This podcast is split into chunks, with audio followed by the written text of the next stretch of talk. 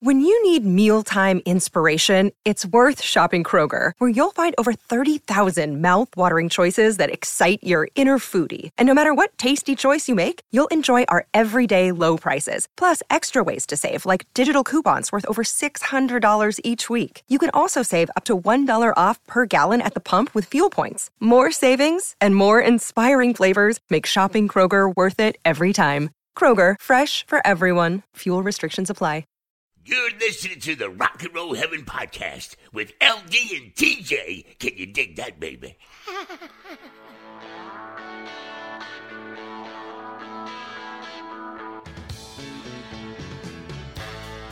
Hey guys, welcome to Rock and Roll Heaven, the podcast where we talk about the lives, careers, and deaths of famous musicians. I am your host, LD. Along with me for the ride, as always, is TJ. Hey.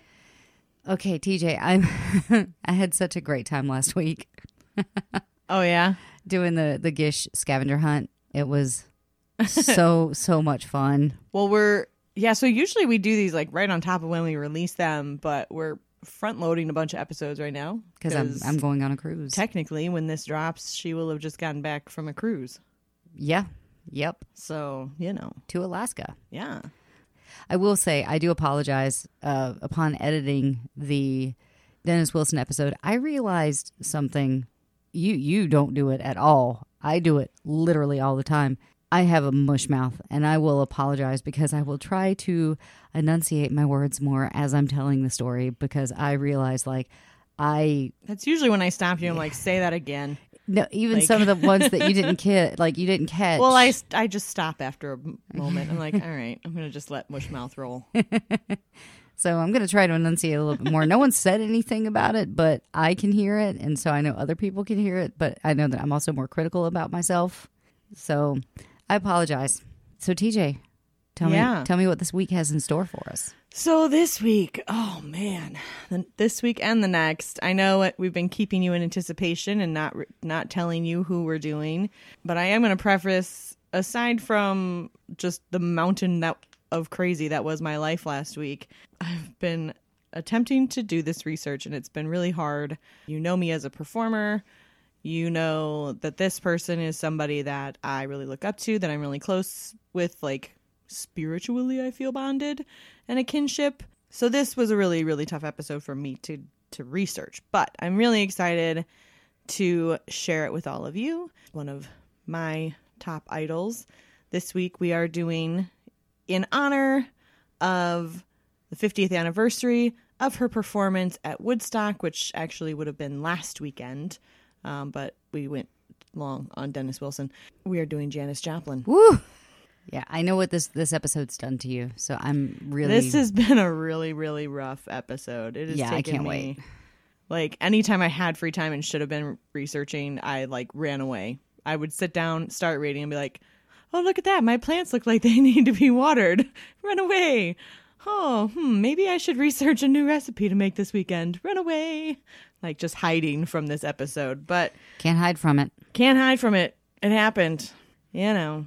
But so 50 years ago, last Saturday, she made her performance at the iconic Woodstock Festival. Um, I'm so excited. Like all of this month, there's been so much like 50th anniversary Woodstock stuff, and if only I'm a little too young to have been there, but I wish I would have been.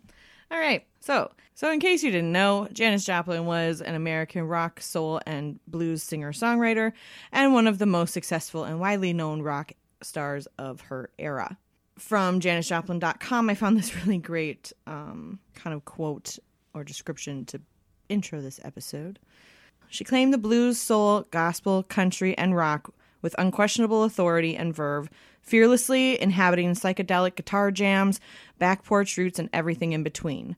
Her volcanic performances left audiences stunned and speechless, while her sexual magnetism, worldwide demeanor, and flamboyant style shattered every stereotype about female artists and essentially invented the rock mama paradigm. Janis's star rose fast, burned bright, and burned out way too soon. This is her story. Born Janis Lynn Joplin in Port Arthur, Texas, her mother was Dorothy Bonita East. She was a registrar at a business college, and her father was Seth Ward Joplin, and he was an engineer at Texaco. Janis was the oldest of three children. She had two younger siblings, Michael and Laura. I want to know what they put in the water in Texas that Why? just has. There's something in the water down there that they just make some of the best musical artists.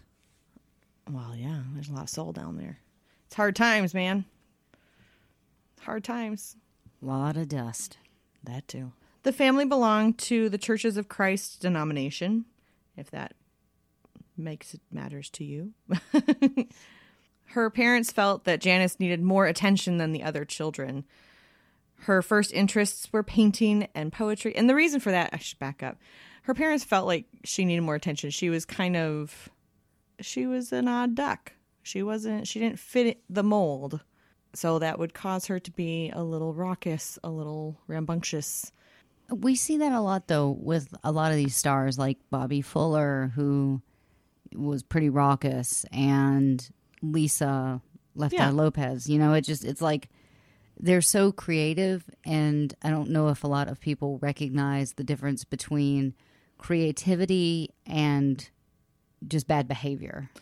Well, and until they figure out an outlet, an appropriate outlet to get it out and what that that outlet is and that purpose is for them to create, I mean, it, it can come out a little It can be frustrating. Yeah. It can be really, really frustrating when you when you have so much I creativity. definitely gave my mom some gray hairs like oh, I gave my mom an entirely white know. head. Yeah. You I give still- me a white head. I still do. you give me a white head. When I met Will, he was a complete brunette. I bet he him now. is. I bet he is.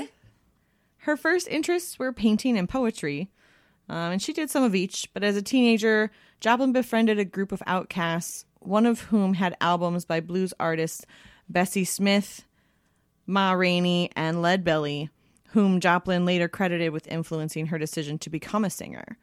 She began singing blues and folk music with friends at Thomas Jefferson High School. Joplin stated that she was ostracized and bullied in high school. As a teen, she became overweight and suffered from acne, leaving her with deep scars that required dermabrasion. Other kids at high school would routinely taunt her and call her names like, and I'm sorry, these are direct quotes. These are not my words, direct quotes. They would call her names like pig, freak, or creep. And she stated, I was a misfit. I read, I painted, I thought.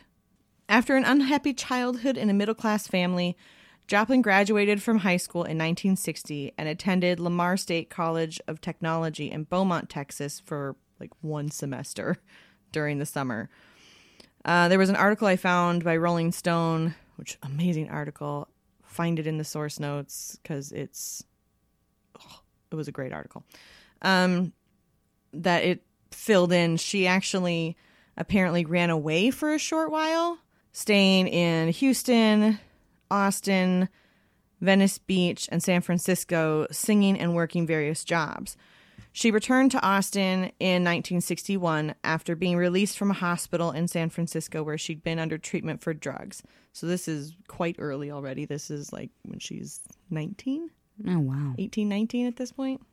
She then attended the University of Texas while working as a key punch operator to pay expenses before dropping out again to sing folk and blues around in Texas clubs. What is a key punch? Oh, sure, you asked me that. I looked up every other effing thing and you asked me what a key punch is. It's her job. I looked up every other thing. And that's what you asked me?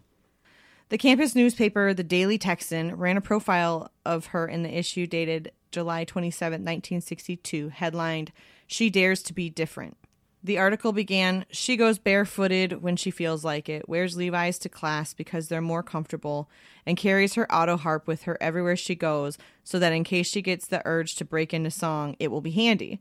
Her name is Janis Joplin. And now here's something I actually did look up an auto harp is part of the chorded zither family.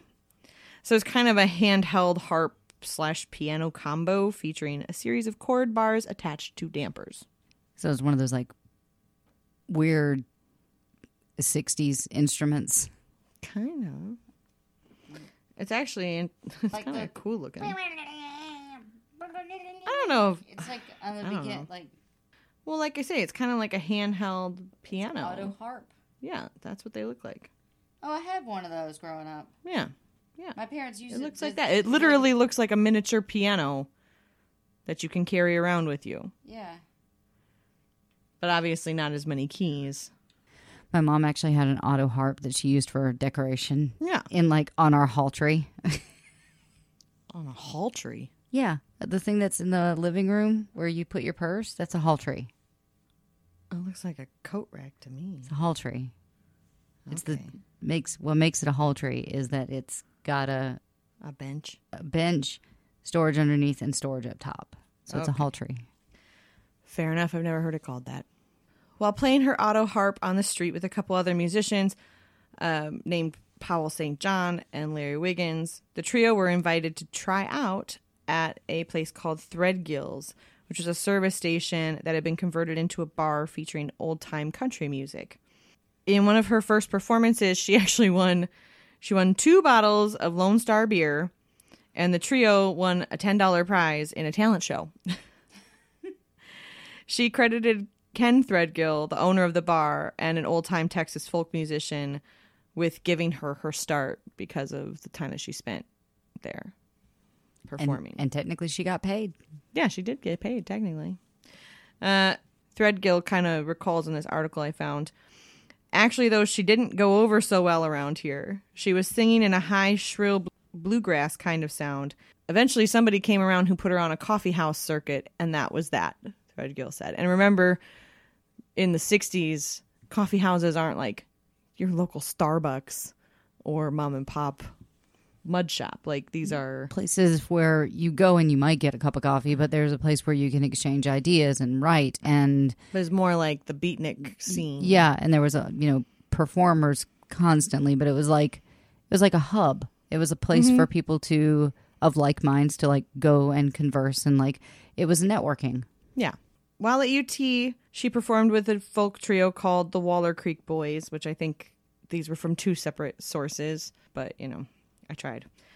I think this was probably Powell and Larry with her for that trio, called the Waller Creek Boys, and frequently socialized with the staff of the campus humor magazine, The- Texas Ranger.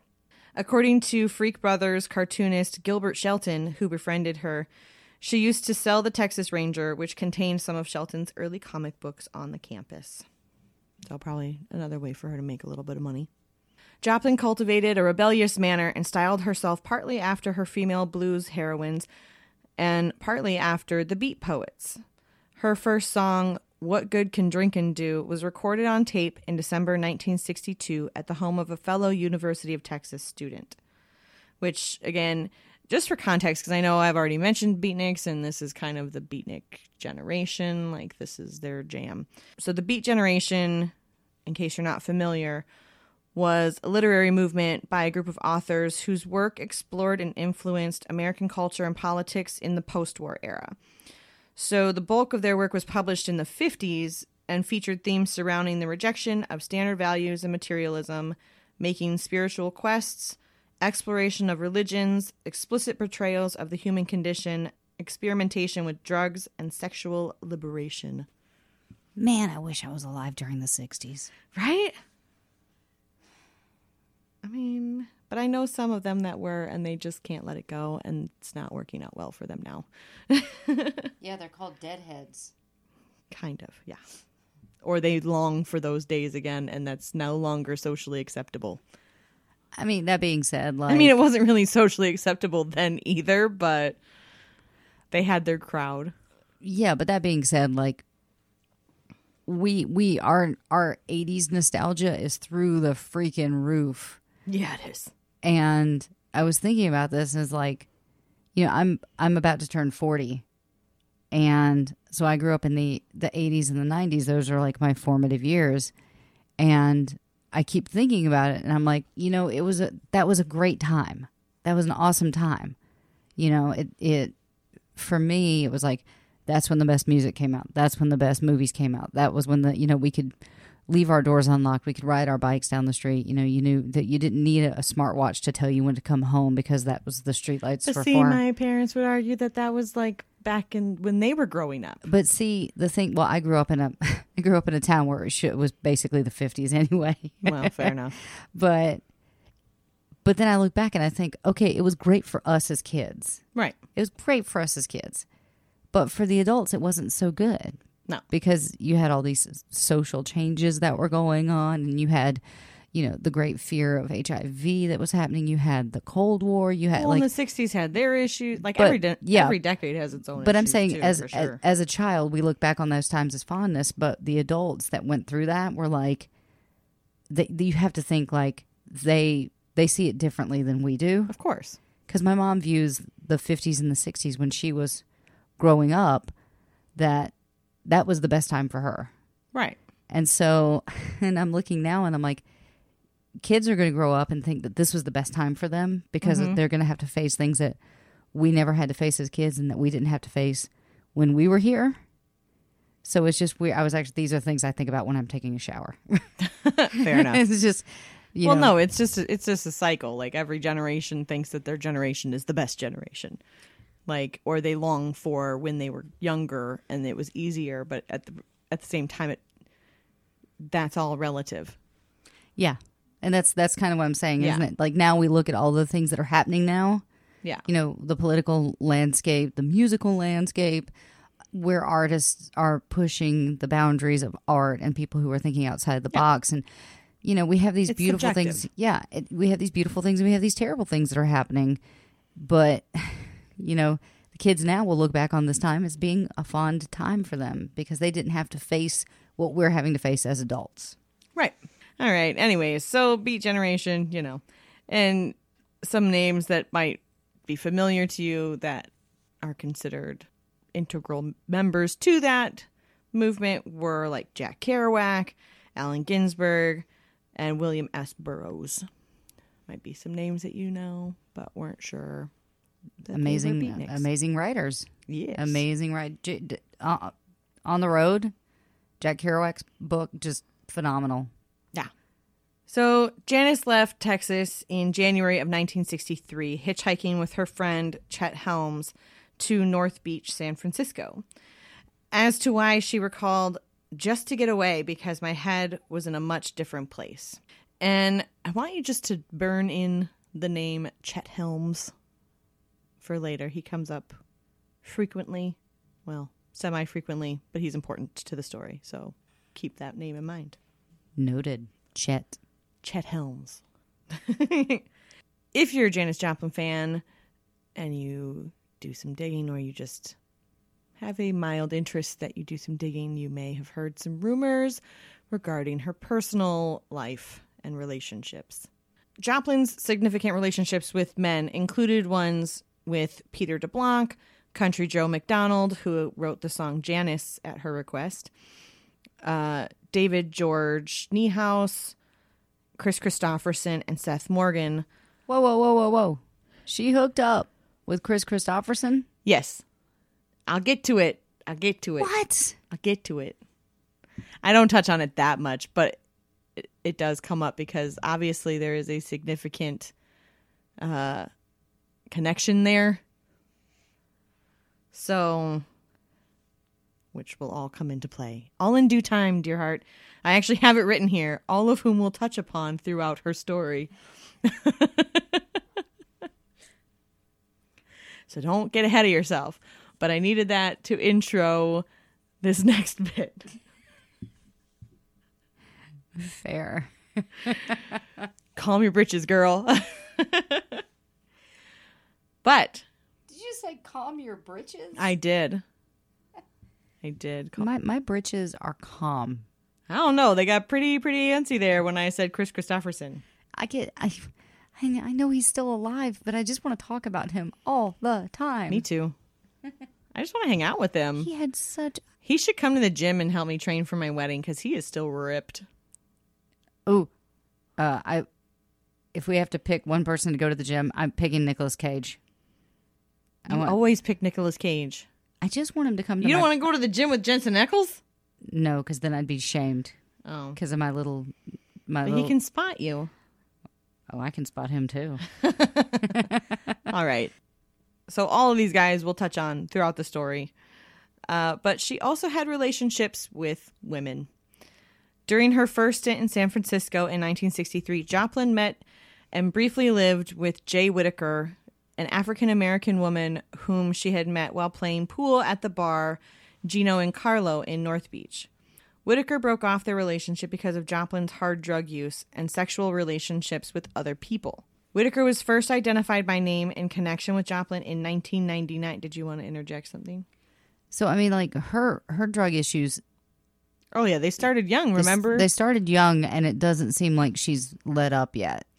She kind of goes back and forth. Like when she went back to Texas, it let up because she just gotten out of a drug uh, Rehabilitation center. kind of a wasn't a rehab center, but she got she had just gotten out of a drug program and went back to Texas in '61, and then so it started very early, and she kind of bounces back and forth a little bit on it. Did they ever say like how she got introduced into that that culture, into the drug culture? No, they don't really mention it too much in what I found. It doesn't mean it's not out there.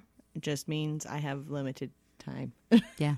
and limited resources within that time frame. So, um yeah, I didn't find anything about how she got into it. I'm assuming I mean, I mean, I'm I- assuming she got into it while she was while she when she ran away the first time, you know, and ended up in the music scene and out, you know, yeah. I mean, Venice Beach and San Francisco. I think it was just like the lifestyle at that time. Yeah. Probably probably contributed a lot to it, just because you know it was the culture at the time, and and it seems to be the heroin is like a big one for her.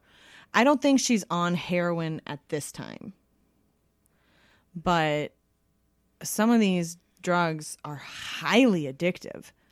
Like you try it once and you can depending on who you are, you can really really go down that rabbit hole really fast. and correct me if I'm wrong, but at this point, LSD is still legal.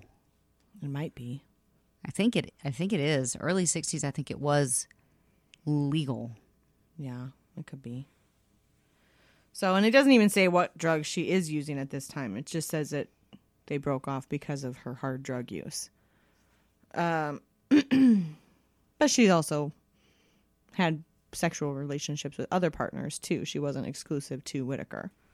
Yeah. So Whitaker bails because, for lack of a better term, she's kind of a mess. Kind of, yeah. Okay. I mean, I don't like to say that, but yeah, kind of. She's she got some stuff to do, figure out. I'm kind of a mess, but you still love But me. she's young. She's still young. I mean, this is 63 and she she was born in 43, so she's 20 years old. yeah. Like, you know. Yeah, I did a lot of dumb stuff when I was a kid too. Okay, I got it. Oh, yeah, and at this point, also, I believe I do no dumb things ever. exactly. Says no one or oh. no one can ever say that Yep. honestly that they've never done dumb things. Come on. Whitaker was first identified by name in connection with Joplin in 1999 when Alice Echols' biography Scars of Sweet Paradise was published. In 1963, Joplin was arrested in San Francisco for shoplifting. During the two years that followed, her drug use increased, and she acquired a reputation as a speed freak and occasional heroin user. So she is starting to use heroin now, and apparently is a speed freak.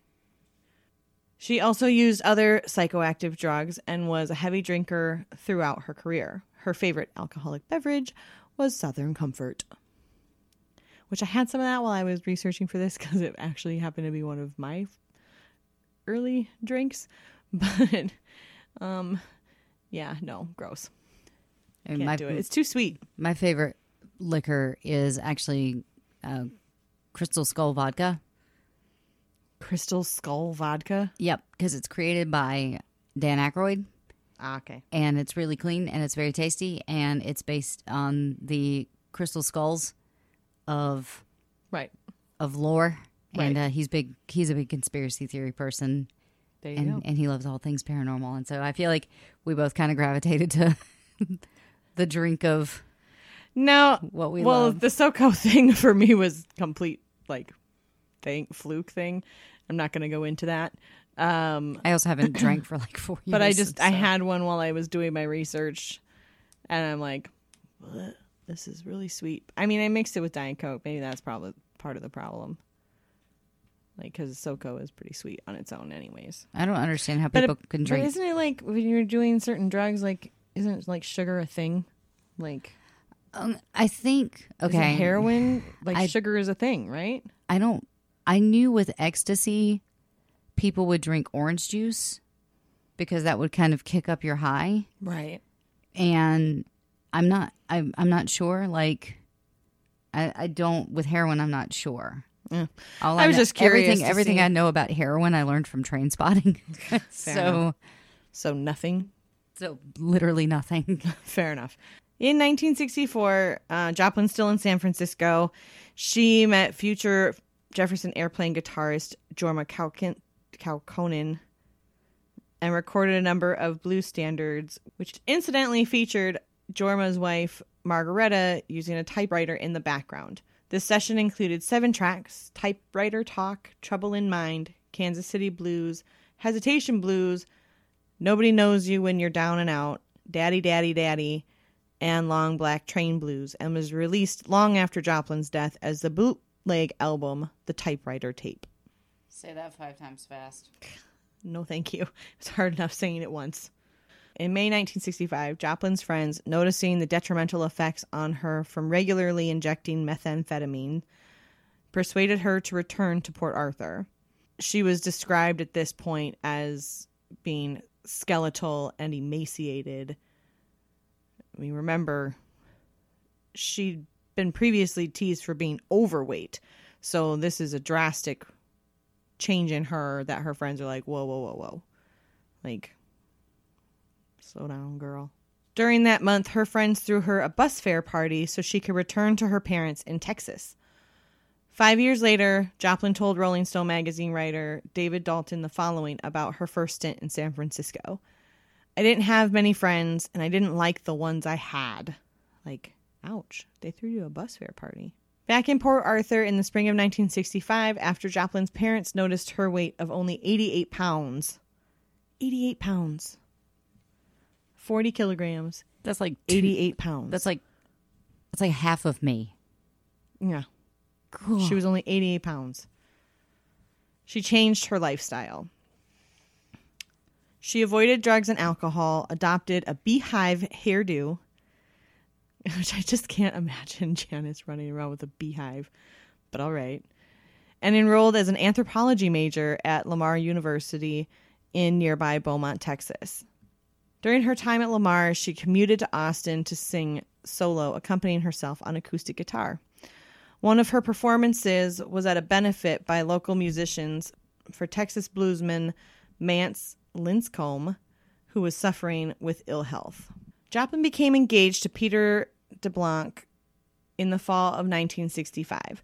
She had begun a relationship with him toward the end of her first stint in San Francisco.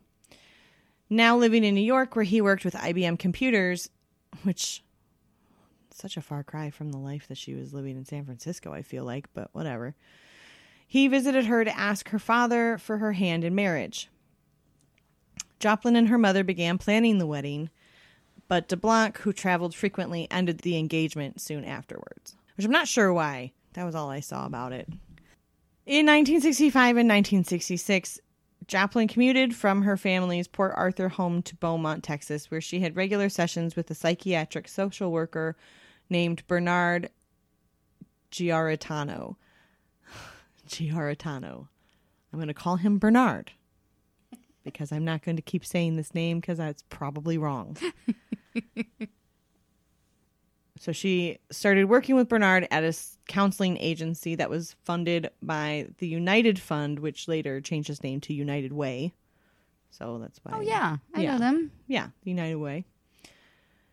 Interviewed by biographer Myra Friedman after his client's death, Bernard said that Joplin had been baffled by how she could pursue a professional career as a singer without rela- relapsing into drugs, and her drug related memories from immediately prior to returning to Port Arthur continued to frighten her. Joplin sometimes brought an acoustic guitar with her to her sessions with Bernard, And people in other offices within the building could hear her singing, which I wish I was in that building.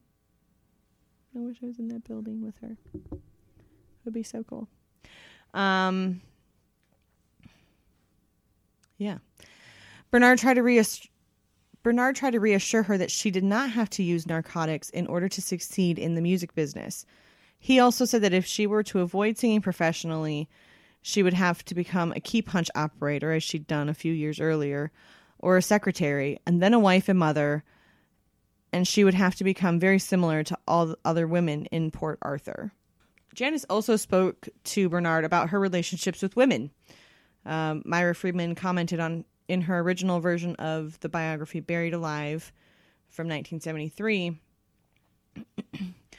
Given the near infinite potentials of infancy, given the near infinite potentials of infancy, it is really impossible to make generalizations about what lies behind sexual practices.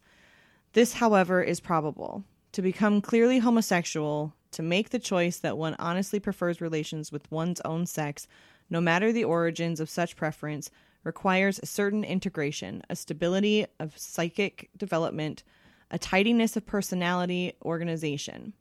The ridicule and humiliation that took place at that most delicate period in Joplin's early teens, her own inability to surmount the obstacle to re- regular growth devastated her a great deal more than most people comprehended.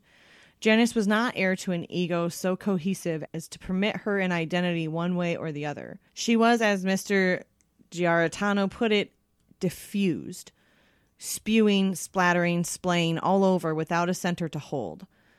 That had as much to do with her original use of, of drugs as did the critical component of guilt and its multiplicity of sources above and beyond the contribution made by her relationships with women. Were she so simple as the lesbian were she so simple as the lesbians wished her to be, or so free as her associates imagined?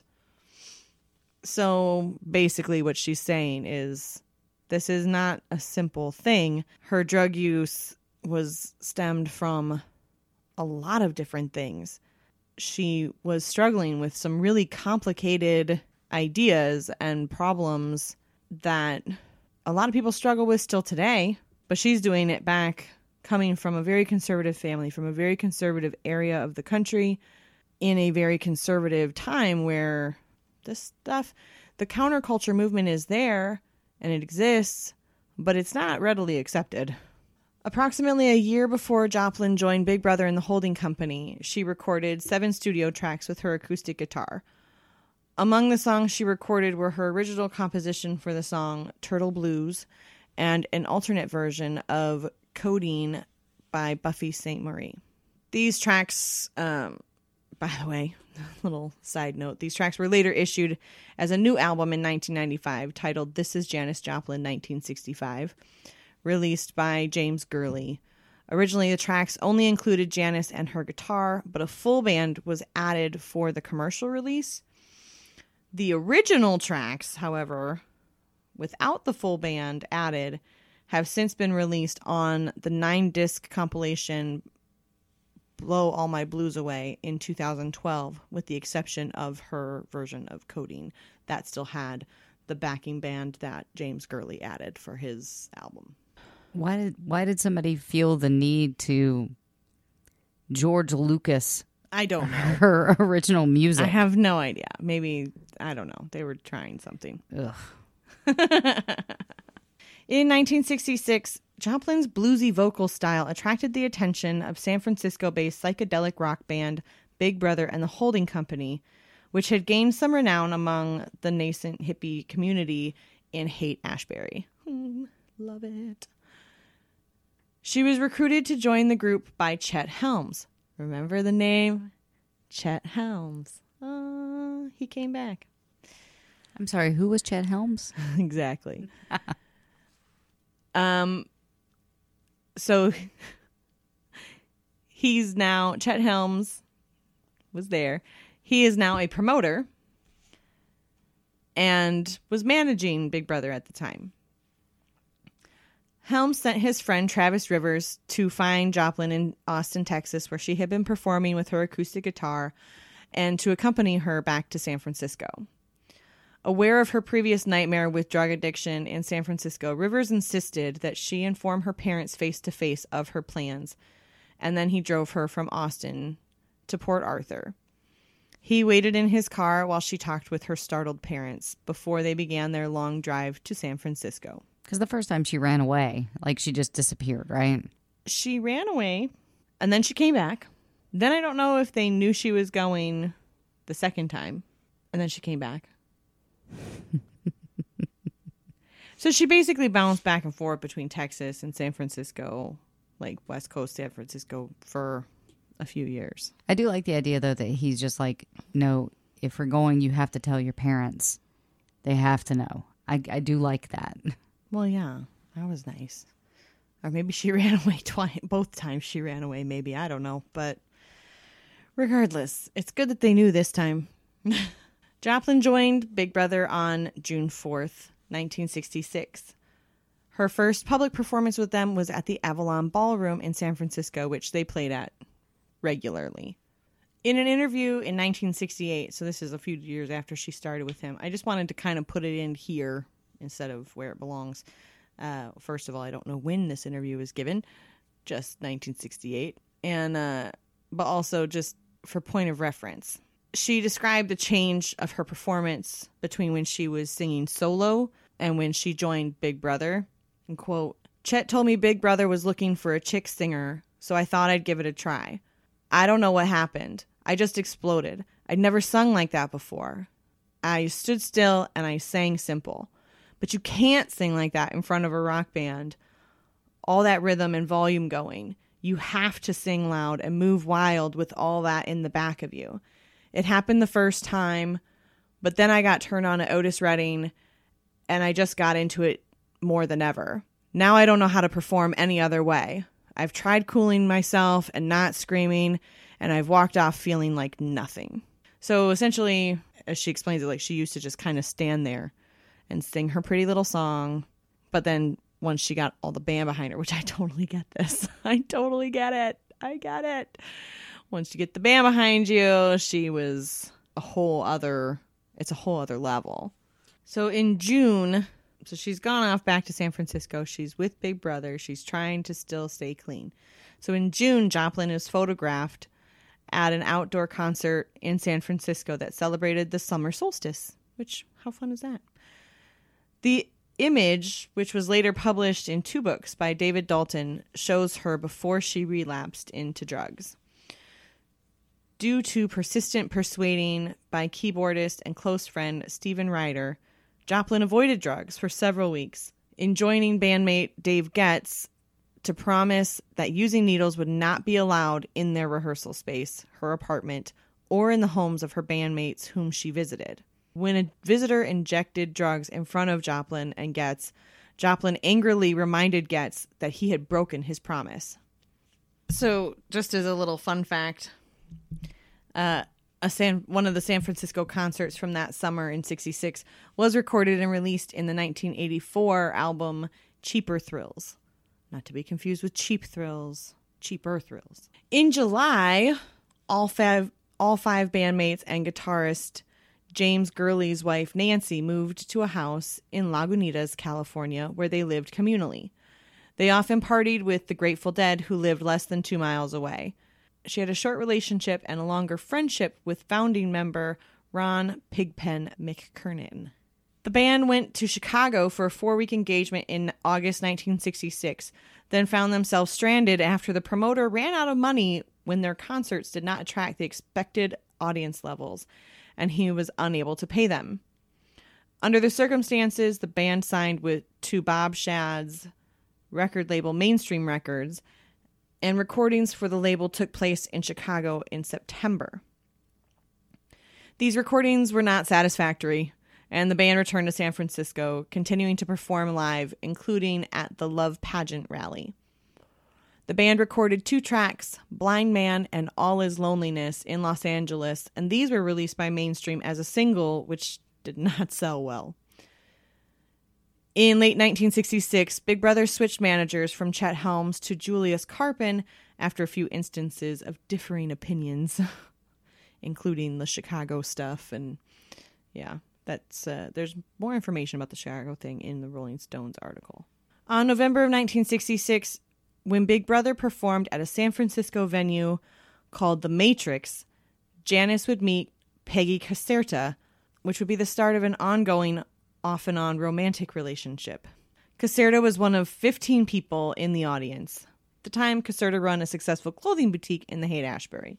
Approximately a month after Caserta attended the concert, Joplin visited her boutique and said she could not afford to buy a pair of jeans that was for sale. Caserta took pity on her and gave her a pair for free. Their friendship would be platonic for more than a year at that point after that.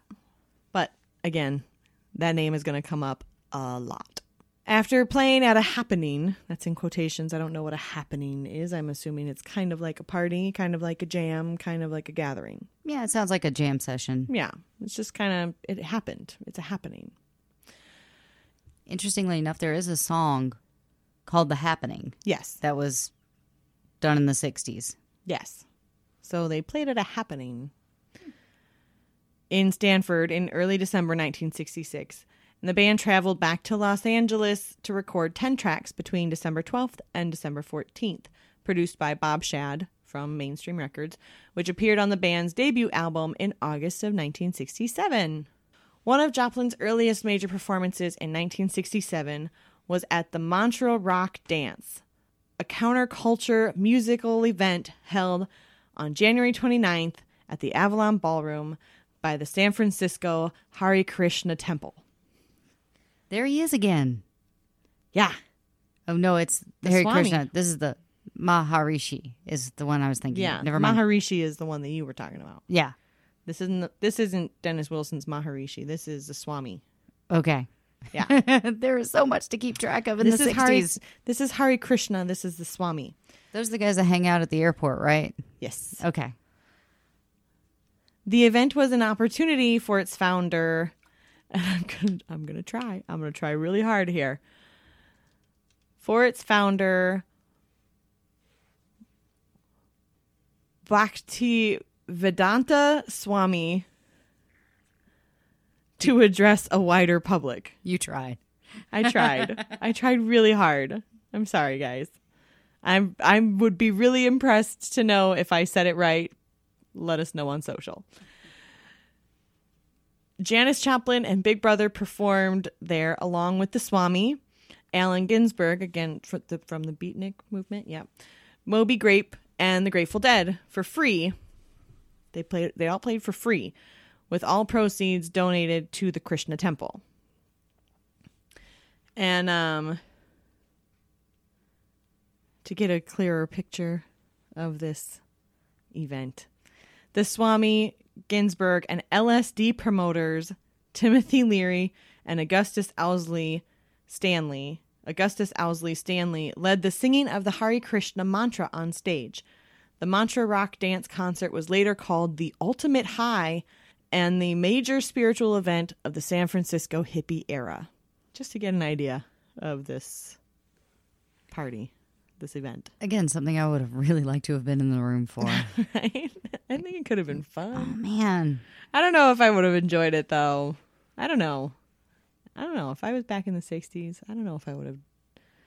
I would. I might have played. Sorry, mom. In early 1967, Joplin met Country Joe McDonald of the group Country Joe and the Fish. These band names. man. Problems? No, just the Oh no! Now you're in the hippie era. We're we're leaving you yuppies behind with your. Yacht Rock is amazing. No, you will we're leave me alone. We're leaving you yuppies behind. Yuppies haven't been is all about invented the yet. Hippies. Yuppies haven't been invented yet. The hippies became the yuppies. Oh no. Yeah, wait till we get to the 80s. No. Well, then what are you calling all the the the little and the high tones? That's what I'm calling yuppies. No, no, yuppie is. This is the one of the few times where I'll tell you just flat out you're wrong. Yuppie was young upstart kids in the 1980s who were embracing technology and the idea that greed is good. Ew. Yeah, that's what a yuppie is. It's the 198 like look at any movie like Wall Street or even like American Psycho. I He is a thought yuppie. it was a slang term for Lame. No, Oh, they're called squares. fine. Whatever. Anyways, moving on. so, Joplin and Country Joe McDonald lived together as a couple for a few months. Joplin and Big Brother began playing clubs in San Francisco at the Fillmore West, Winterland, and the Avalon Ballroom. They also played at the Hollywood Bowl in Los Angeles, as well as in Seattle, Washington, Vancouver, British Columbia, the Psychedelic Supermarket in Boston. I love that. Oh man, And the Golden Bear Club in Huntington Beach, California. the Psychedelic Supermarket. I dig it. all I can think is they're just rows of Gatorade and orange juice, What? and then a disco. was Gatorade a thing back then? No, I don't. I don't no, I so. no. It was created by. Uh, it was created by the Florida, the Florida football team, as a hydration. Okay. So oh, I is don't- that oh is that why it's called Gatorade? Yeah, Ah, I didn't know that. yeah. Flo- I think it was like Florida State University or something like that created it for their football players because Oh, that's totally cool. because with their environment, like just water wasn't hydrating them and giving them enough right. uh, you know electrolytes and things like that that they need to recover so they actually like took it to the school and they were like okay well let's add this stuff and then we'll make it a flavor and it'll be better for your athletes Cool. That's good to know. All right. And or drunk people. dropping some rando knowledge on people I mean, it's super helpful if you're hungover yep yes it is as well. You know, just saying. I'm just saying This is an episode of, about Janis. All right, leave me alone. So, just briefly, kind of explaining the Monterey Pop Festival. The Monterey Inter- International Pop Festival is the technical name. It was a three day concert event held between June 16th through June 18th in 1967 at the Monterey County Fairgrounds in, you guessed it, Monterey, California. The festival embodied the theme of California as a focal point for the counterculture movement and is widely regarded as one of the beginnings of the summer of love. i'm sorry i just realized something what? this whole time for some reason i've been thinking that monterey was in canada That's Montreal. you nerd. i just got canada on the brain Well, then you really should have reacted when I said that it was at the Monterey County Fairgrounds in, you guessed it, Monterey, California. i was i was You looking were at not paying attention. I was looking at, that my moment. Google sheet. I'm Yeah, sorry. exactly. Looking at our Excel spreadsheet. So, because Monterey was widely promoted and heavily attended, featured historic musical performances, and was the subject of a popular theatrical documentary film, it became an inspiration and a template for all future music festivals, including the iconic Woodstock Festival two years later. I was going to ask because there is a. I know this one better than the the Monterey one, but there is an iconic documentary about Woodstock, and so I'm wondering if the I'm wondering if those documentarians looked at the template for Monterey and said, "Well, let's do this a little differently." But I like this idea because I've never seen the one for Monterey, but I have seen the Woodstock one. You haven't seen it? Oh. Is it from the Canadian Film Board? No, it's not. Fun, funny enough, it's not from the Canadian Film Board. Uh, no. So yeah, they probably did, but honestly, there was a lot of documentaries. Almost every like major concert or festival that they played, there was a documentary made. Like they were just documenting pretty much anytime somebody performed at this point, they're videoing it. The Rolling Stone, like, so more on just to quote on the festival, Rolling Stone publisher Jan Wenner quoted as saying, Monterey was the nexus. It sprang from what the Beatles began, and from it sprang what followed. So, like, this is a critical, like, she's saying this is a critical point. This is. Major, this was a major, major, major moment in history. And I would have loved to be there.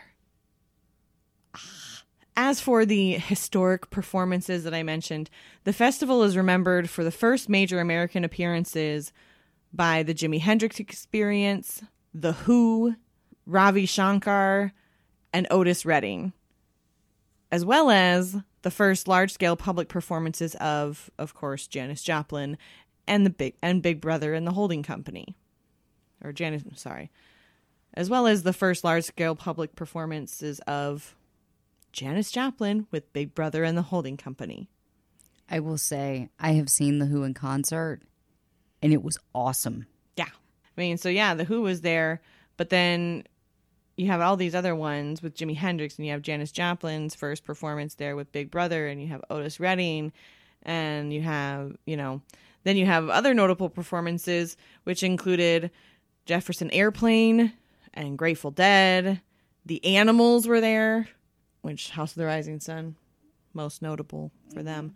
Uh, and the Mamas and the Papas played there too, which will likely, we mentioned, we'll probably do another short a short set just specifically on this festival, um, because there was a lot there. But it's, I just wanted to note that one of the festival planners was actually John Phillips of the Mamas and the Papas. Oh wow! Yeah. My question is, how high What do you mean? was every single person at that that festival? Probably very. So at the festival, Big Brother and the holding company actually ended up playing two sets one on Saturday and an impromptu set on Sunday. Two songs from Big Brother's Sunday set at Monterey were filmed for D.A. Pennebaker's documentary film entitled Monterey Pop. Combination of the two and a version of Big Mama Thornton's Ball and Chain. For the fashion lovers out there, I figured I'd include this because it was in in the Wikipedia page. So, eh, whatever. If you dig it, you dig it. She was seen wearing an expensive gold tunic dress with matching pants. They were created for her by San Francisco clothing designer Colin Rose. Their first set, this is just a little fun fact more on the fashion thing. Their first set on Saturday was not filmed, though it was audio recorded. And some sources, including a Joplin biography by Ellis Amburn, claims that she was dressed in thrift store hippie clothes or secondhand Victorian clothes during the band's Saturday set, but still photographs did not appear to have survived. So I know you hmm. like the clothes, so I figured I'd throw that in for you. You know, I love the clothes of the '60s. I know. And I like the minute that you said that, I'm like, I, I, I feel like I know exactly what she was wearing. so in the film, you can see actually during Joplin's performance of Ball and Chain, Pennebaker, the documentary filmmaker, inserted two cutaway shots of Cass Elliot from the Mamas and the Papas, seated in the audience during her performance of Ball and Chain. One in the middle of her song as Cass Elliot's eyes, covered by sunglasses, are fixed on Janis Joplin, and also a shot during the applause as she silently mouths, Oh wow, while looking at the person seated next to her. That's awesome. So, and I kind of have a little side note on this because apparently some people are arguing about this that it's not really Cass Elliot's reaction to Janis Joplin's performance because Elliot and the audience are seen in sunlight, but Sunday's Big Brother performance was filmed in the evening. An explanation has come from Big Brother's road manager, John Byrne Cooke, who remembers that Pennebaker discreetly filmed the audience, including Cass Elliot, during Big Brother's Saturday performance when he was not allowed to point the camera at the band. The prohibition of Pennebaker from filming on Saturday afternoon came from Big Brother's manager Julius Karpen. The band had a bitter argument with Karpen and overruled him as they prepared for their second set that the festival organizers had added on the spur of the moment. I don't know, but they didn't like it. The band did not care for this. Backstage at the festival, they also they became acquainted with New York-based talent manager Al- Albert Grossman, but did not sign with him until several months after this show at Monterey Pop, um, at which point they fired Karpen. I'm guessing there was some other issues in there as well. So they didn't carpum diem. No. They Carpin Donum. That was a pun assist. Congratulations. only so getting kind of back to the documentary part of it only ball and chain was included in the monterey pop film that was released to cinemas throughout the united states um, between 1968 and 69 i found conflicting dates on that and shown on television in the 1970s those who did not attend the monterey pop festival saw the band's performance of combination of the two for the first time in 2002 when the criterion collection released the box set well, now I have a new thing I have to buy. Yep. Their performances at Monterey Pop were extremely well received, obviously, and widely acknowledged as the show that broke Janis into stardom. The band's debut album, Big Brother and the Holding Company, was released by Mainstream Records in August 1967, shortly after the group's breakthrough appearance in June at the Monterey Pop Festival.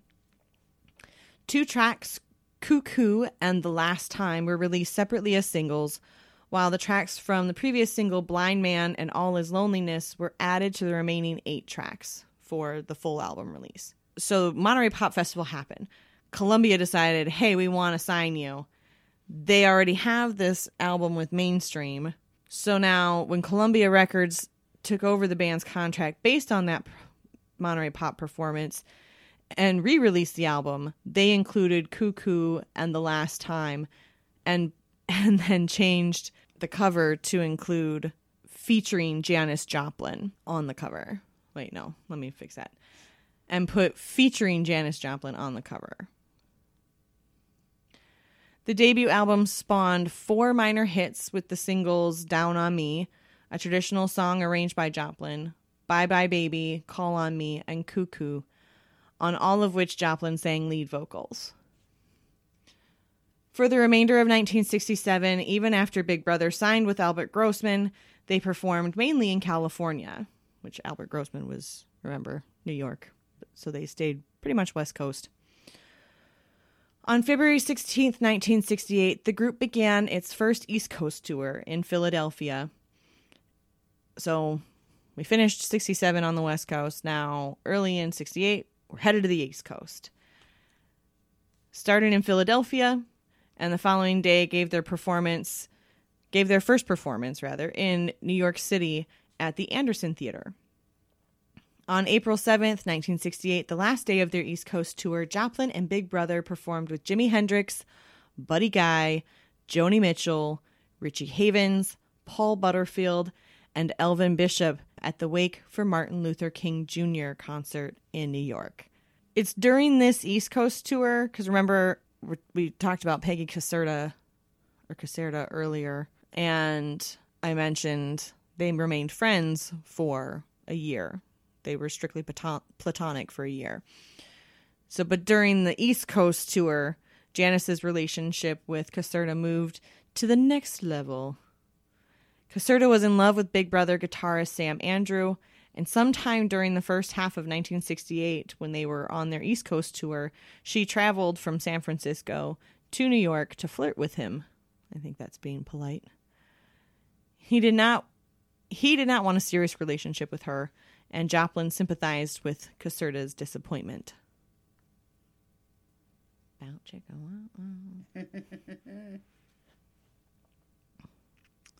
Wikipedia was so polite. All the raucous, raunchy stuff came from other sources. Live at Winterland 68, recorded at the Winterland Ballroom on April 12th and 13th, 1968, and features. Right? Yeah. And features Joplin and Big Brother and the Holding Company at the height of their mutual career, working through a selection of tracks from their albums. A recording became available to the public for the first time in 1998 when Sony Music Entertainment released the compact disc. One month after the Winterland concert, Owsley Stanley recorded them at the Carousel Ballroom, released in 2012 as Live at the Carousel Ballroom 1968. Very original titles, y'all. In April 1968, shortly after Janis hit New York for the first time, she told writer Nat Hentoff, I've never seemed to be able to control my feelings, to keep them down. My mother would try to get me to be like everybody else, and I never would. But before getting into this band, it tore my life apart. When you feel that much, you have super horrible downs. I was always victim to myself. Now, though, I've made feeling work for me. Maybe I won't last as long as other singers, but I think you can destroy your now by worrying about tomorrow. If I hold back, I'm no good now, and I'd rather be good sometimes than holding back all the time. Like a lot of my generation and younger, we look back at our parents and see how they gave up and compromised and wound up with very little. Man, if it hadn't been for the music, I probably would have done myself in. On July 31st, 1968, Joplin made her first nationwide television appearance when the band performed on This Morning, an ABC daytime 90 minute variety show, at the time hosted by Dick Cavett. Shortly thereafter, network employees wiped the videotape, though the audio survives. And we discussed this practice briefly during the Sam Cooke episodes. I don't know if you kept that in or not, like for these daytime shows, because they have so many of them they would degauss and retape over the tapes. So I kind of have a side note. In 1969 and 1970, Joplin made three appearances on on Dick Cavett's primetime program, which I'll talk about later. Video was preserved for those, and experts have and excerpts have been included in most documentaries about Joplin. Audio of her 1968 performance has not been used since then. So it existed. It hasn't been used since then. I don't know if it still exists. Sometime in 1968, the band's billing was changed to Janis Joplin and Big Brother and the holding company, and the media coverage given to Joplin generated resentment within the band. The other members of Big Brother thought that thought that Joplin was on a star trip, while others were telling Joplin that Big Brother was a terrible band and that she ought to dump them. Which this is just a fun little side quote. Kim France reported in the New York Times article Nothing Left to Lose on May 2nd, 1999, quote, Once she became famous, Joplin cursed like a truck driver, did not believe in wearing undergarments, was rarely seen without her bottle of Southern Comfort, and delighted in playing the role of a sexual predator, which means something different, I think, back then than it does now. Yeah. I was going to say, like, Chris think- Hansen's going to meet her in a kitchen somewhere and ask her to sit down. No, I think it meant something a little bit different back then. Time magazine called Joplin, pro- quote, probably the most powerful singer to emerge from the white rock movement. And Richard Goldstein wrote for the May 1968 issue of Vogue magazine that Joplin was, quote, the most staggering leading woman in rock. She slinks like tar, scowls like war, clutching the knees of a final stanza, begging it not to leave. Janis Joplin can sing the chic off any listener. Which, what a great quote. That is. I I, like, someone was it describe slinked me. like tar? She slinks like tar, I love scowls, that. scowls like war. I love it. I want someone to tell me that I scowl like war. Yeah. Is this, do I look like I'm scowling like war? Hang on. Or is that just more like a battle? You look like you're sleepy.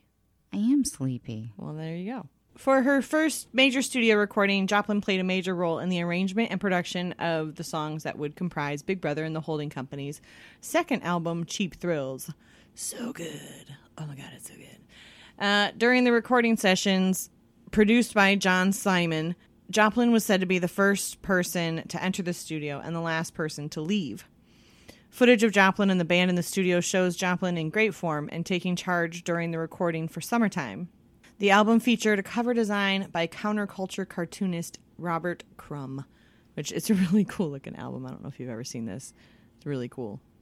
Although Cheap Thrills sounded as if it consisted of concert recordings, like on combination of the two and I Need a Man to Love, only Ball and Chain was actually recorded in front of a paying audience.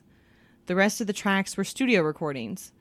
The album had a raw quality, including the sound of a drinking glass breaking and the broken shards being swept away during the song Turtle Blues.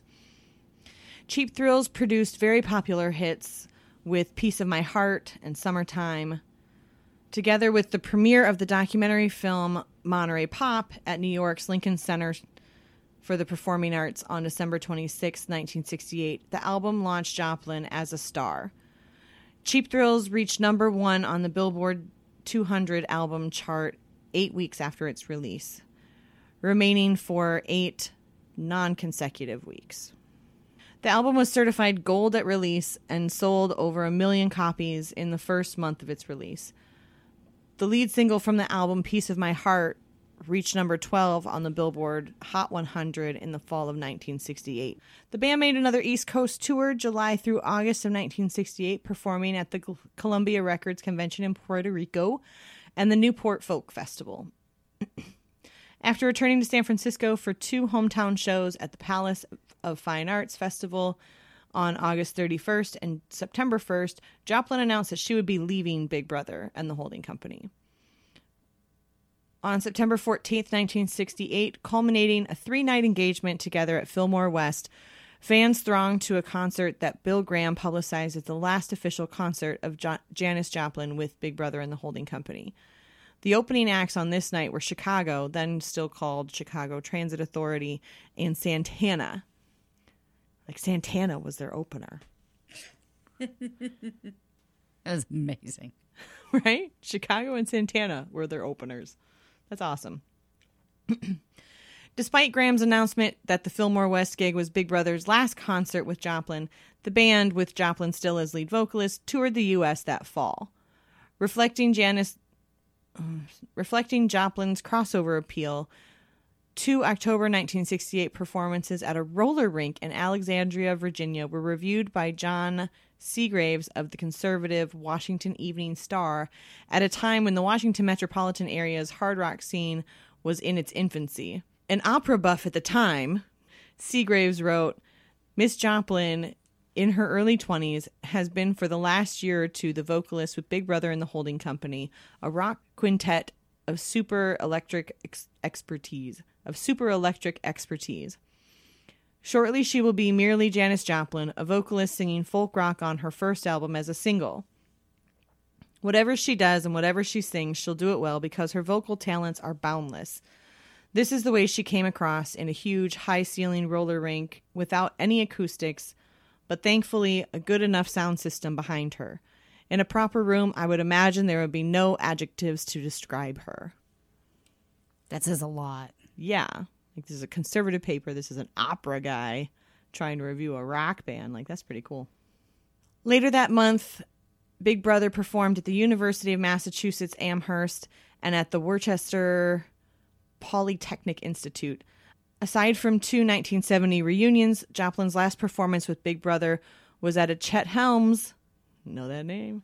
Chet At a Ch- Helms. Chet Helms Chet benefit. Helms. Is at a Chet Helms benefit in San Francisco on December 1st, 1968.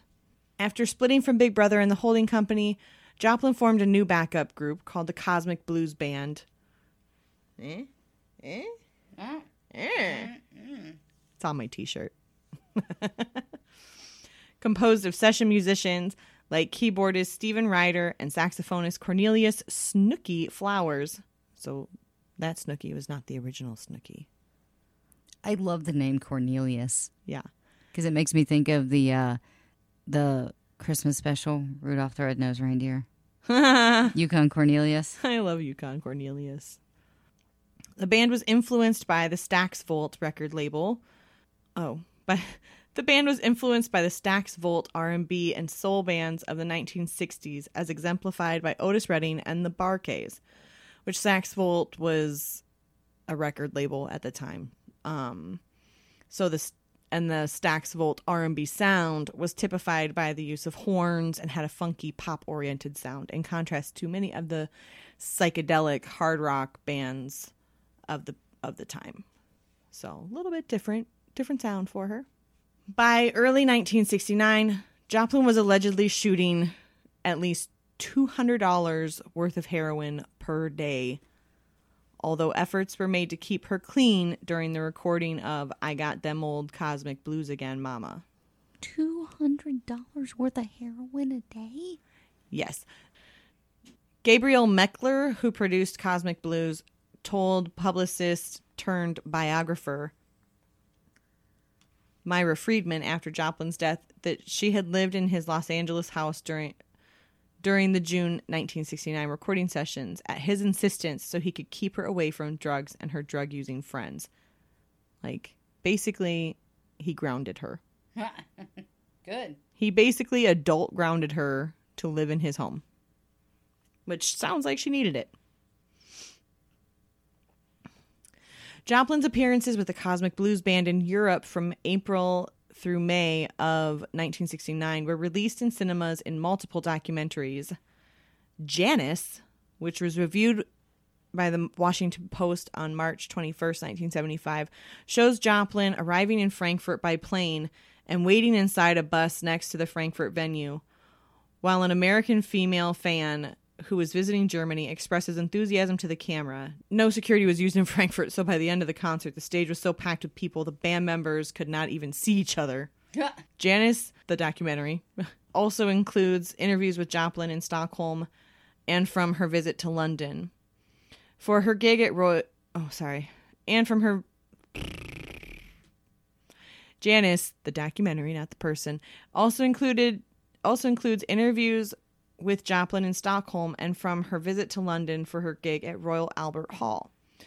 The London interview was dubbed with a voiceover in the German language for broadcast on German television. I don't know what relevance that was, but I left it in.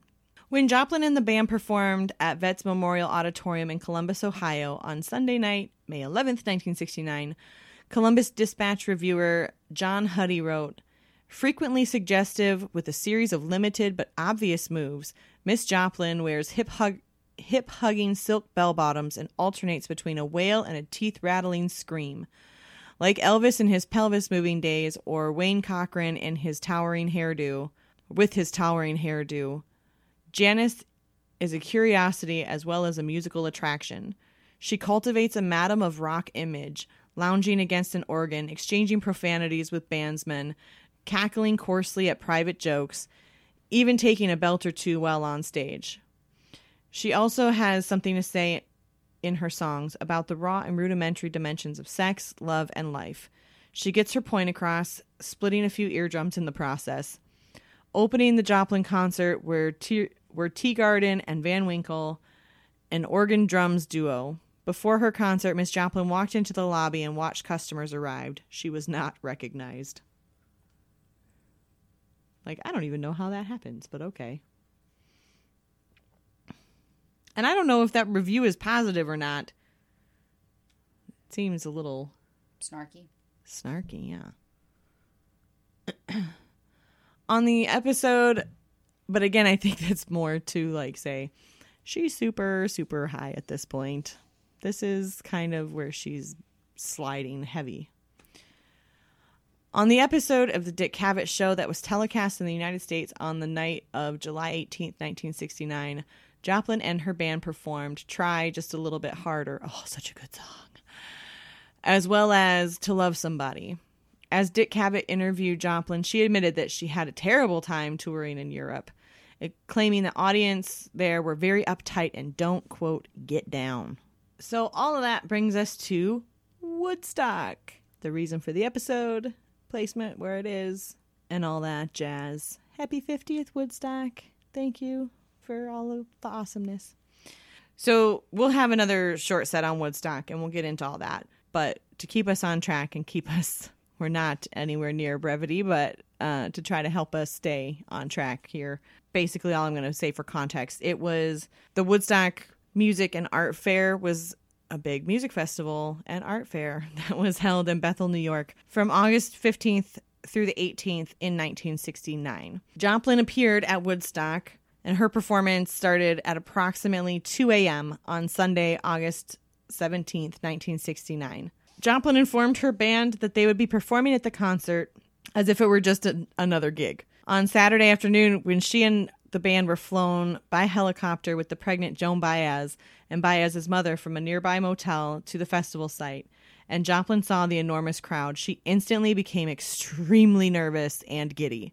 Upon landing and getting off the helicopter, Joplin was approached by reporters asking her questions. She referred them to her friend and sometimes lover, Peggy Caserta, as she was too excited to speak. Initially, Joplin was eager to get on the stage and perform, but was repeatedly delayed as bands were contractually obliged to perform ahead of Joplin. Faced with a 10 hour wait after arriving at the backstage area, Joplin shot heroin and drank alcohol with Caserta, and by the time of reaching the stage, Joplin was three sheets to the wind. During her performance, Joplin's voice became slightly hoarse and wheezy, and she struggled to dance because she was wasted. Joplin pulled through, however, and engaged frequently with the crowd, asking them if they had everything they needed and if they were staying stoned. The audience cheered for an encore, to which Joplin replied and sang Ball and Chain. Pete Townshend, who performed with The Who later in the same morning after Joplin finished, witnessed her performance and said the following in his 2012 memoir. She had been amazing at Monterey, but tonight she wasn't at her best, due probably to the long delay, and probably too to the amount of booze and heroin she'd consumed while she waited. But even Janis on an off night was incredible. Still photographs in color show Joplin backstage with Grace Slick the day after Joplin's performance, wherein Joplin appears to be very happy. Joplin was ultimately unhappy with her performance, however, and blamed Caserta. Her singing was not included, by her own insistence, on the 1970 documentary film or the soundtrack for Woodstock, music from the original soundtrack, and more. Although the 25th anniversary director's cut of Woodstock includes her performance of Work Me Lord. The documentary film of the festival that was released to theaters in 1970 includes, on the left side of a, of a split screen, 37 seconds of footage of Joplin and Caserta walking toward Joplin's dressing room tent. Janis remained at Woodstock for the remainder of the festival. Starting at approximately 3 a.m. on Monday, August 18th, Joplin was among many Woodstock performers who stood in a circle behind Crosby, Stills, and Nash during their performance, which was the first time anyone at Woodstock ever had heard the group perform. This information was published by David Crosby in 1988. Uh, funny thing about Crosby, Stills, and Nash. Um, we went to the last podcast on the left, Mm-hmm. live podcast, and they showed a picture of Crosby, Stills, and Nash now, and Henry Oh just. Henry referred to it as the return line at Kohl's. Aww. Poor guys. To wrap out Woodstock, later in the morning of August 18th, Joplin and Joan Baez sat in Joe Cocker's van and witnessed Hendrix's close of show performance, according to Baez's memoir and A Voice to Sing With in 1989. At some point in 1969, which I'm sorry, I didn't find a date for this, Columbia Records released Cosmic Blues, the single, which peaked at number 41 on the Billboard Hot 100, and a live rendition of Raise Your Hand was released in Germany and became a top 10 hit there. So Germany did, did love Janis. Mm-hmm. Containing other hits like Try Just a Little Bit Harder, To Love Somebody, and Little Girl Blue, I Got Them Old Cosmic Blues Again, Mama was released in September of 1969, hot on the heels of their Woodstock performance. It reached number five on the Billboard 200 soon after its release and was certified gold later that year, but did not match the success of Cheap Thrills. Reviews of the new group were mixed. However, the album's recording quality and engineering, as well as the musicianship, including three performances by former Bob Dylan Paul Butterfield, Electric Flag guitarist Mike Bloomfield, were considered superior to her previous releases, and some music critics argued that the band was working in a much more constructive way to support Joplin's sensational vocal talents than Big Brother had. Joplin wanted a horn section similar to that featured by the Chicago Transit Authority, and her voice had the dynamic qualities and range not to be overpowered by the brighter horn sound. But again, I mean, that saw some criticism. Some music critics, however, including Ralph J. Gleason of the San Francisco Chronicle, were negative. Gleason wrote that the new band was a drag and Joplin should scrap her new band and go right back to being a member of Big Brother if they'll have her. What a jerk. Other reviewers, such as reporter Carl Bernstein of the Washington Post, generally ignored the band's flaws and devoted entire articles to celebrating the singer's magic. Bernstein's review said that Joplin, quote, has finally assembled a group of first rate musicians with whom she is totally at ease and whose abilities complement the incredible range of her voice. If they weren't before, her drinking and drug use were becoming more and more noticeable in her performances. In addition to Woodstock, Joplin also had problems at Madison Square Garden in 1969. Biographer Myra Friedman said she witnessed a duet Joplin sang with Tina Turner during the Rolling Stones concert at the Garden on Thanksgiving Day. Friedman said Joplin was, quote, so drunk, so stoned, so out of control that she could have been an institutionalized psychotic rent by mania. So basically, she was saying she was so messed up she should be institutionalized. I guess. That's, let's just go for it. It was an- 69. yeah, just- sure. it was a different time. That's an interesting way to phrase it, but all right. During another garden concert where she had solo billing on December 19th, some observers believe Joplin tried to incite the audience to riot. For part of this concert, she was joined on stage by Johnny Winter and Paul Butterfield. So, just as a side note, Joplin later did an interview with rock journalist David Dalton in June of 1970 about that garden show and said the audience watched and listened to quote every note I sang with is she going to make it in their eyes. In her interview with Dalton, she added that she felt most comfortable performing at small, cheap venues in San Francisco that were associated with the counterculture. So I don't know if this was like her just trying to kind of explain it away of like, oh, I don't like playing in big crowds, so I had a little bit too much, or I don't know. At the time of the interview, she'd already performed in the Bay Area for what turned out to be the last time Really? though. Like that, yeah, that David Dalton interview where she was saying that, like that would have been her last Bay Area performance. Would have already happened at that point. Mm. Like, And see, it- it's weird because you start feeling like you're getting closer to the end. well, but I don't know that she necessarily did, but you know. So this is kind of where like everything is really she's hitting a wall here. Sam Andrew, the lead guitarist who had left Big Brother with Joplin in December 1968 to form Cosmic Blues, quit after their Woodstock performance and returned to Big Brother. At the end of the year, the Cosmic Blues Band broke up. Their final gig with Joplin was the one at Madison Square Garden with Winter and Butterfield. And this is where we're going to break. We have taken you all the way from her birth through to 19 through 1969.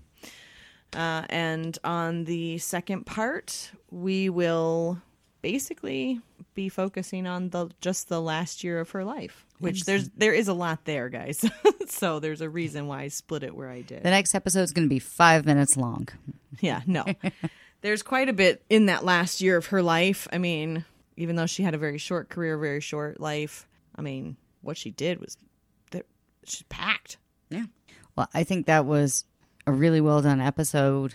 I I knew nothing about Janis. I absolutely appreciate what I've heard of her, and I don't think that I got the exposure that you did because again, like my mom would listen to old Motown. Oh, I didn't. And and so I wasn't I wasn't really uh exposed to her until basically college. So 97. I didn't either. I wasn't either because my mom, my mom and dad didn't really listen to her either. Uh, it just wasn't their thing.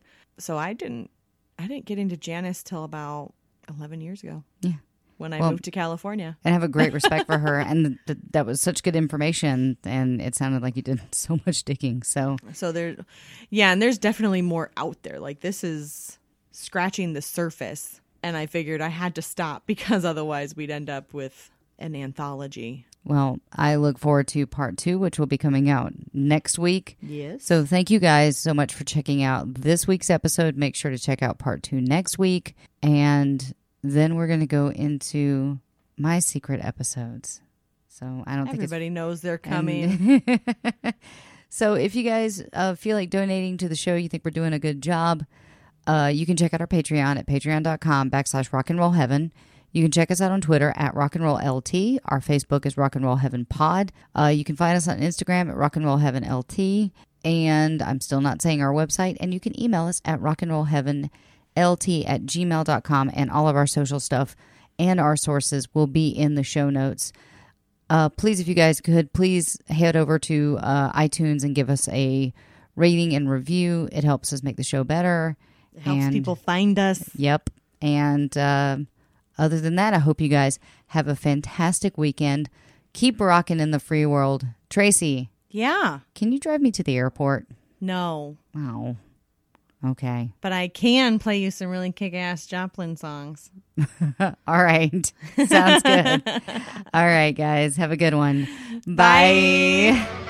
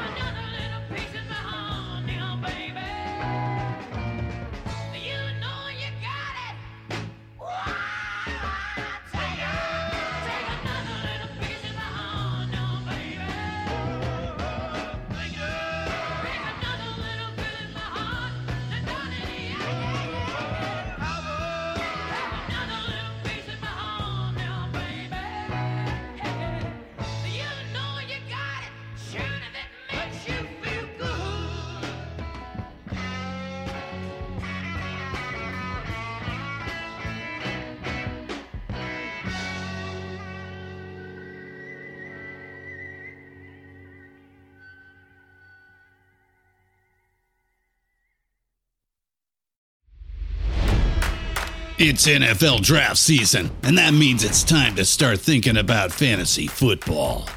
FantasyPoints.com features industry leading experts and prognosticators using proprietary hand charted data to help you score more fantasy points. FantasyPoints.com is the place to go for whatever kind of fantasy football you play. Whether you play fantasy football, daily fantasy sports, or do a little bit of everything, Fantasy Points has the meticulously researched content to guide you to victory. And why wait for the fall? Fantasy Points also covers the new spring football league, the UFL. Join the guru, John Hansen, Scott Barrett, Joe Dolan, and other massive names in the fantasy football universe with an exclusive offer. Use code Pantheon for 15% off any fantasy points package, including the all in package, with access to every article, tool, and data nugget that Fantasy Points has to offer.